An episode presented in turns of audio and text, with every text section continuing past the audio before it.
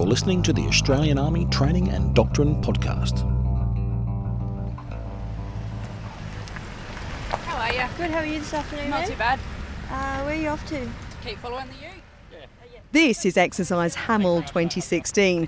I'm Captain Sharon Mascall-Dare and I've come to the traffic control point into Camp Baxter to talk to two members of the military police here. So, first of all, would you like to introduce yourselves? Hi, I'm Lieutenant Megan Pate. I'm currently posted with Charlie Company 1MP Battalion. And hi, I'm uh, Cassie Radunz and I'm currently posted to the Military Police Dog Element located in Oakey, Queensland. So, first of all, Megan, tell us about your role here on the exercise. Uh, so I'm actually an Army Reservist and I'm here at the moment uh, working with BCC. So um, our role is in a White Force role and we sort of look at the traffic moving around on the civilian roads uh, external to the training area just to make sure that the traffic flow is going well and it's also a, a safety mechanism there if we do have a pause X so that we know that everyone is in or out of the training area so that we can keep an eye out on the safety and security for everyone.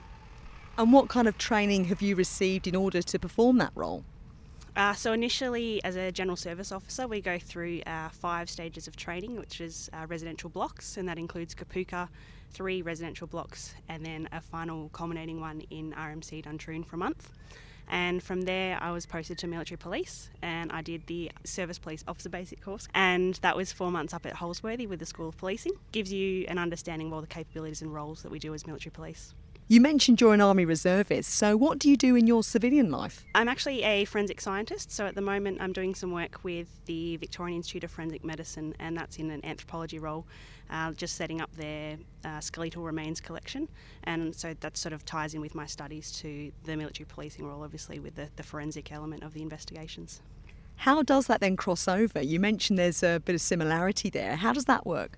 So within military police, one of the roles that we have is divisions of ADFIS, and they do the more complex and serious investigations. And so they actually have some forensic training in that if there is any event that uh, requires investigation that's complex within Australia or anything that does happen overseas in a deployed environment, they're sent along to investigate, and they can cordon off the crime scene and have a look at collecting the evidence basically, and that ties in obviously with the forensics that I do. So that's just one element of what we do as military police.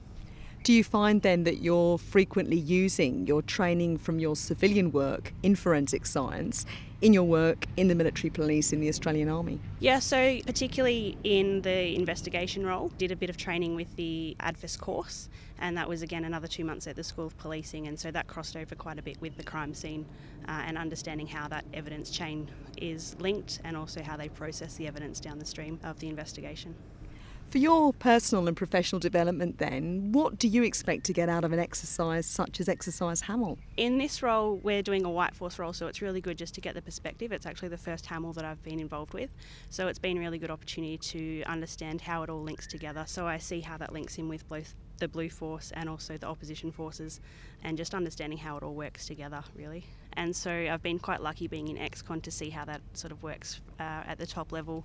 So it's good to see we have the commanders update briefs each morning, so being able to be there and listen to how all the different elements, how all the different units, culminating in an exercise that everyone's involved with uh, defence wide. You talk about the fact you're involved in a white force role in your current position here at Exercise Hamel, but how do the military police as a whole fit into the exercise? So we have two dual roles here as military police. So in the White Force role, we're doing that security and also the traffic management of the area.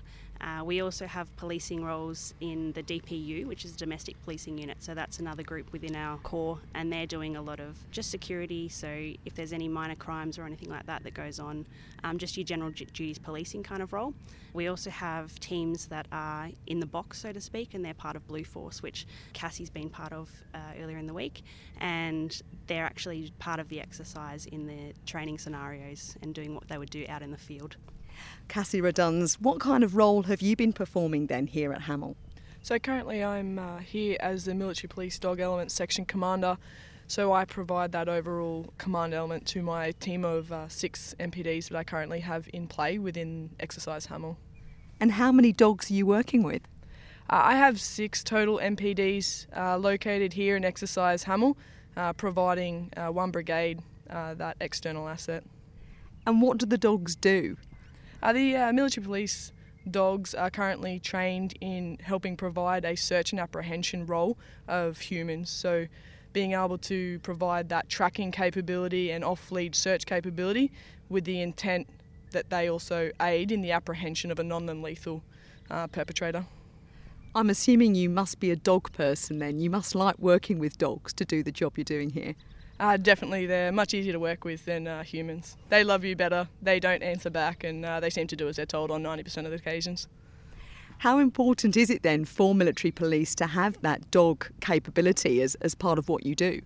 I think it's uh, very important uh, for us to hold that capability because that capability provides us the opportunity to have the non lethal uh, use of force there to utilise the dogs to apprehend someone instead of resorting to those high end lethal force options when not necessarily needed. And what kind of training have you received in order to work with dogs in the military police? Yeah, so uh, handlers go through a three month basic or military working dog basic course that's located in Amberley under the RAAF overarching stream. Once they've completed that course, they come back to the military police dog element located in Oakey, where we conduct about a two week in field phase just to consolidate their skills. And then from there, they work closely with their section commander and platoon sergeant in order to uh, continue that training and certify their dogs within the 12 month period. And give us some examples of the kinds of things specifically you've been doing on Exercise Hamel that's involved your dog handling skills. Uh, yeah, so the handlers have been specifically involved in a lot of the NEO operations located down in Whyalla and also providing the brigade commander, one brigade commander TAC party. We provide a capability to him in order to provide that extra security and early warning, especially if at night time we can uh, stake them out within the position so that we can get any early warning if uh, enemy are trying to infiltrate the area and also especially with uh, POM, so public order management, controlling those uh, rowdy crowds and potentially even just de-escalate a situation before it gets out of control. And what have you found has been the advantage of being part of an exercise like this in, in terms of your own personal and professional development in your job? I think for myself, it's it's getting an understanding of how a bigger picture works, getting exposure to all the different assets as well as for the dogs. We bring them down here so that they also get exposed to all the different assets that the wider army and also uh, foreign forces bring to the plate. So the dogs become well rounded. We get to test their training and their aspects as well. And also for my handlers, it's good experience for them to get out here and almost consolidate their skills that I've been uh, working with them quite closely, training up throughout the year. Gives them an opportunity to test those skills and just to hone in those fine art skills and, and uh, brief their commanders on an end result. As somebody in the military police, have you had much to do with the other nationalities who are part of the exercise? We've got US forces here, British, New Zealanders. Personally, myself, no, but I have managed to detach two dogs to Battle Group Chromite throughout the exercise.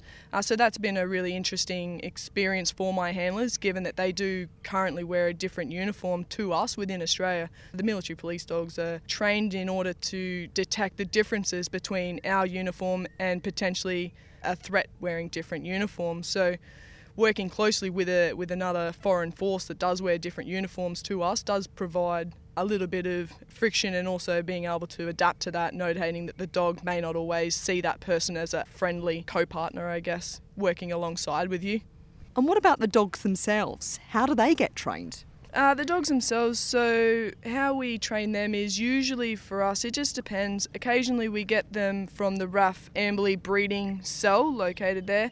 Uh, they train the dogs up to, depending 18 months of age, just depending on how they go before they come across to us. Or we also purchase from local breeders uh, within Australia and they are normally given up to 18 months worth of training through that breeder and then upon coming to us we just assess those skills and build from there teaching them uh, their basic commands in obedience, but also putting that tactical picture and mindset within the dogs.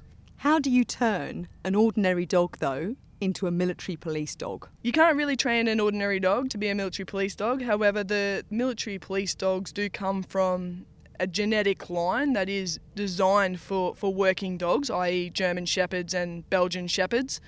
So realistically, the dog does have to have those genetic lines in place in order to become a military police dog, but it all comes down to those fundamentals in there so that as they grow older, they develop into a military police dog. And from what you're seeing on Exercise Hamel, what do you think the dogs get out of it?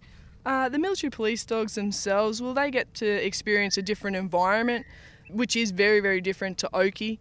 Also, they get to experience being around a numerous amount of different people, wearing different equipment, different sounds, smells, providing them that opportunity to get used to a different environment, get used to working with and around such a large quantity of people, aids in their training so that they feel more confident and uh, can perform their job no matter what their surroundings are and no matter who is around.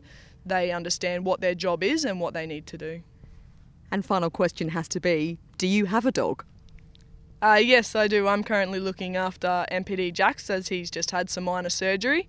So uh, I look after him until he's uh, fit to go back into the field environment. And outside of army, do you have a dog?